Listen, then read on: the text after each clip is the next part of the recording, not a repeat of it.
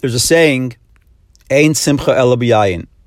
There's no simcha without wine. Wine has that quality to make people happy. However, the disadvantage is that it's tainted by the human experience. So even though that you're drinking wine as a mitzvah to drink wine, to make kiddush, whatever it is, but it's limited by the human experience because it's connected to the human experience, the human feeling. However, in Sukkot, when we have Simchas Beis She'eva, that we're happy because at the time of the Beis Hamikdash, Hashem said. You should draw water for the mizbeach and do it in a in a happy way. So there, we're happy only because Hashem said so.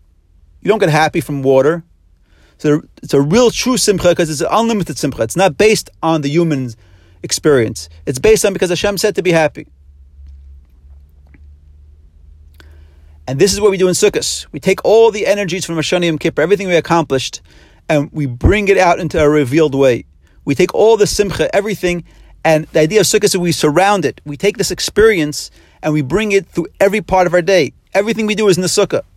So we're taking all these experiences, what we accomplished on Rosh Hashanah Yom Kippur, and all the simcha, and we bring it into our whole life, every part of our life. That's the idea of Sukkah. It surrounds us. And then we move on to the next part, which is the lulav, which we bring it to our heart, meaning all this tremendous power and energy, we don't just doesn't just surround our life, but it actually internalizes into our heart, into our mind, where we understand and we feel the tremendous simcha and the beauty of being connected to Hashem and being able to do Torah and mitzvahs. And the advantage of taking all this ex- Sukkot experiences, not just surrounding us, but bringing it internally into our mind, into our heart, because then this experience has staying power because it's real. It's part of your life. You feel it, you understand it.